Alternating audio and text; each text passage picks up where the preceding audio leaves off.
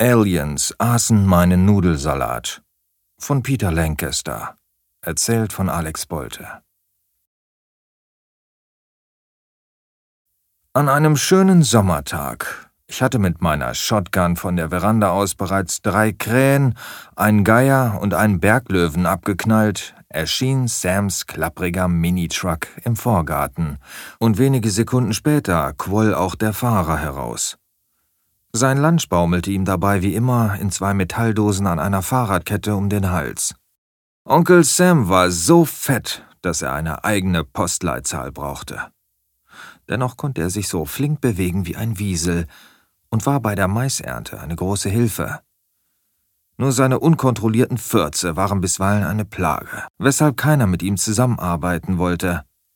Das blieb dann an mir hängen. Aber ein ehemaliger Marine mit dreistelligem Bodycount kennt keinen Schmerz. Ich bin nämlich auf Draht, wissen Sie. Ich war nicht begeistert, dass Sam meinen Vorgarten als Parkfläche missbrauchte.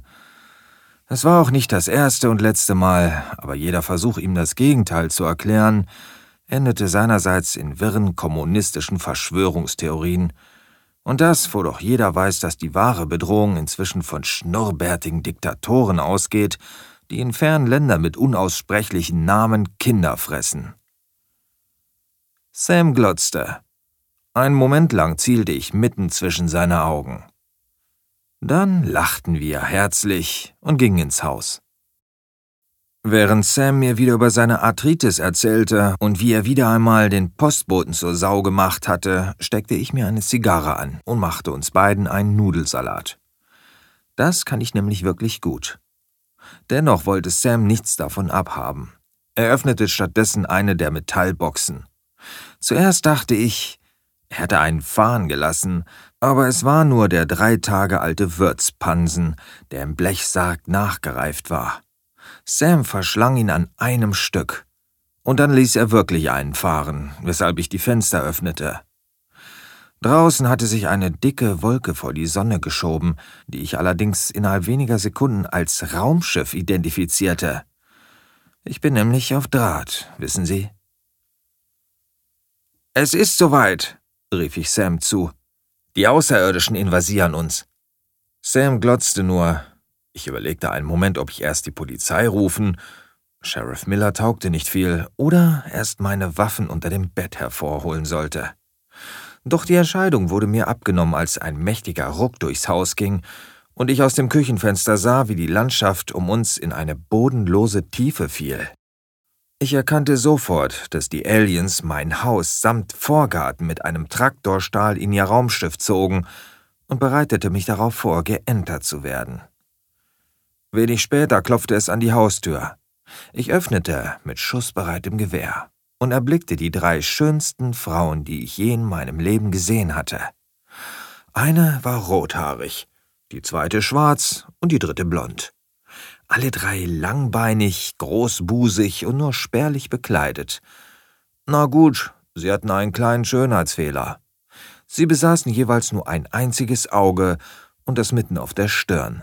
Aber niemand ist perfekt. Hallo, sagte die Blonde mit verführerischer Stimme. Dürfen wir hereinkommen? Aber sicher doch, grinste ich und nahm das Gewehr weg. Dafür machte sich mein kleiner Freund schussbereit. Die drei Zyklone, oder wie man solche Einaugen nennt, folgten mir auf ihren gläsernen High Heels in die Küche, wo Sam bereits seine zweite Blechbüchse geöffnet hatte. Sein grauer Bart triefte, und er wirkte leicht verlegen, als er die drei Alien-Damen erblickte. Er wischte sich den Mund am Ärmel ab, stand auf und reichte ihnen die Hand. Sam Ticklebones, stellte er sich vor. Wir sind Alia, Salia und Amalia, sagte die Blonde, die offenbar die Anführerin war. Und wer ist genau wer? fragte ich lauernd. Ist das nicht egal? hauchte die Rothaarige. Ihr werdet ohnehin jetzt sterben. Wusste ich's doch, polterte Sam. Wieder die Kommunisten. Halt die Klappe, Sam, wies ich ihn zurecht. Warum sollen wir sterben? Wir ernähren uns von Menschenfleisch, erklärte die Blonde. Viele tausend Jahre lang sind wir durch die Galaxis geirrt, bis wir endlich die Erde gefunden haben.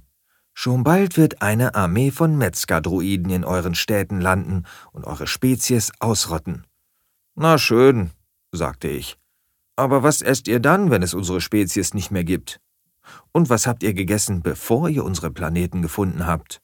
Und wieso macht ihr es nicht einfach, anstatt mich mit meinem Haus und Onkel Sam zusammen zu entführen und mir das alles zu erzählen? Ich, äh, wir. Die Blonde wirkte verwirrt. Naja, war halt blond.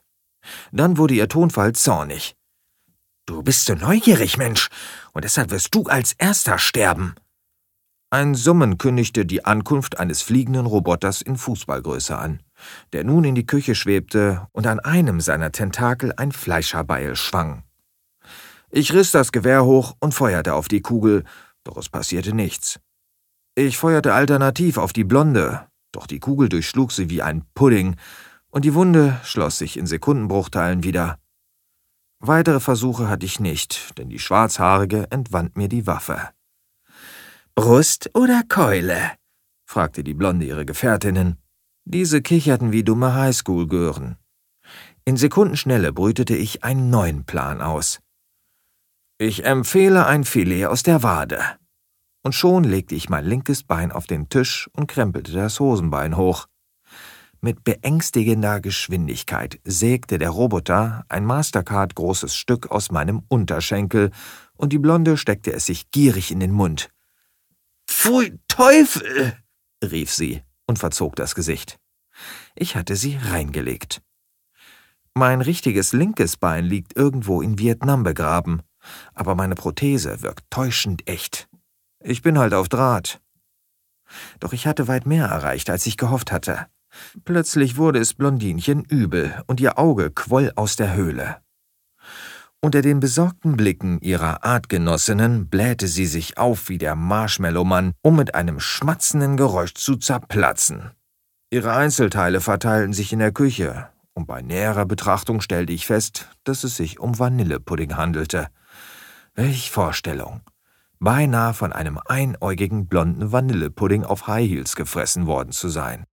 Doch zu früh gefreut. Plötzlich hörte ich die Haustür knarren, und wenige Sekunden später kam die Frau wieder in die Küche. Was zum Teufel, knurrte ich.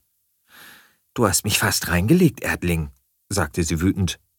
Aber wir besitzen die Technik des Zeitreisens, und so habe ich, als ich das Desaster kommen sah, mich kurz vor meinem Tod durch ein Vanillepudding ersetzt. Ich riss meine Strahlenwaffe heraus. Guter Trick, Mädel. Aber was sagst du dazu? Das ist ein B-53 Ultralaser, kreischten die Weiber. Wo hast du den her? Aus eurer Waffenkammer, grinste ich. Ich habe euer Zeitreisedings gestohlen, nachdem in der alternativen Realität Sam gefurzt hatte und ihr davon kurz in Ohnmacht gefallen seid. Du Teufel, rief die Blonde. Und ich habe euch allen dreien ein Stück Plastikbein zu essen gegeben. Ich bin nämlich auf Draht, wisst ihr? Daraufhin zerplatzten die drei Frauen vor meinen Augen. Ich jubelte über meinen Sieg, doch gleich darauf kamen sie wieder herein. Ich habe in der Vergangenheit die Benzinleitungen des Autos von deinem Onkel Sam durchtrennt, erklärte die Blonde. Er hat dich deshalb heute gar nicht besucht. Und tatsächlich, Sam war verschwunden. Es stand schlecht um mich. Und auf deine Anregung hin, sagte nun die Rothaarige, haben wir bereits die ganze Menschheit abgeschlachtet und gegessen, bevor wir dich aufgesucht haben. Wieder kicherten die drei. Verdammt. War das das Ende? Nein. Einen Trumpf hatte ich noch. Dann wird es euch ja interessieren, dass ich zuvor die Menschheit vollständig durch Schaufensterpuppen ersetzt habe, sagte ich kühl. So ein Blödsinn, rief die Blonde. So etwas kannst du doch gar nicht. Doch dann platzten sie und der Kugelfisch von einem Schweberoboter fiel energielos zu Boden. Ich hatte gesiegt. Und Sam war auch wieder da, allerdings hatte er seine Konserve noch nicht geöffnet, sondern war noch dabei, mir vom Postboden zu erzählen, den er zur Sau gemacht hatte. Leider war nicht alles wie vorher. Wir schwebten noch im All herum. Ich stellte fest, dass es außer den drei Damen keine Besatzung gab und steuerte das Raumschiff im Alleingang wieder zur Erde. Ich bin nämlich auf Draht, wissen Sie, Es half mir natürlich ungemein, eine dreisprachige Bedienungsanleitung neben der Kommandokonsole vorzufinden. Deutsch, Babylonisch und Englisch.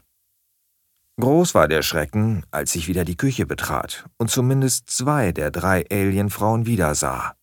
Die schwarze und die rote. Sie machten sich gerade über meinen Nudelsalat her und schwatzten und lachten mit Sam, der ihnen Witze aus der Sonntagszeitung vorlas.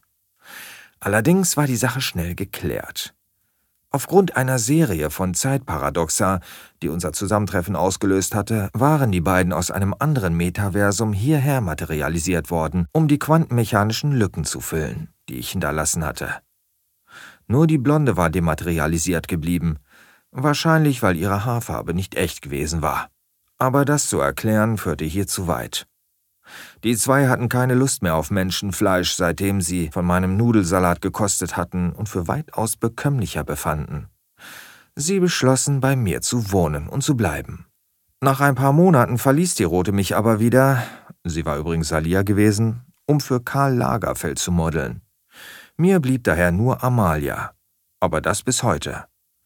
Sie fickt nicht nur verdammt gut, ich habe auch keine Probleme mehr mit den Ratten, seit sie bei mir ist. Die Zeitparadoxa werden einige Jahrzehnte brauchen, bis sie sich wieder ausgleichen. Bis dahin ereignen sich gelegentlich merkwürdige Dinge. An manchen Tagen habe ich einen Wasserrohrbruch, der am nächsten Tag wieder spurlos verschwunden ist. Und manchmal wache ich auf und bin mit Jamie Lee Curtis verheiratet. Oder selber eine Frau. Aber das ist alles nur von kurzer Dauer und so kann ich damit gut leben. Einmal habe ich im Lotto gewonnen, weil die Zahlen eine Woche früher im Fernsehen gesendet wurden, als man sie gezogen hat. Leider verschwanden das Geld und mein neuer Whirlpool wieder nach drei Tagen. Ein kleines Problem habe ich leider noch.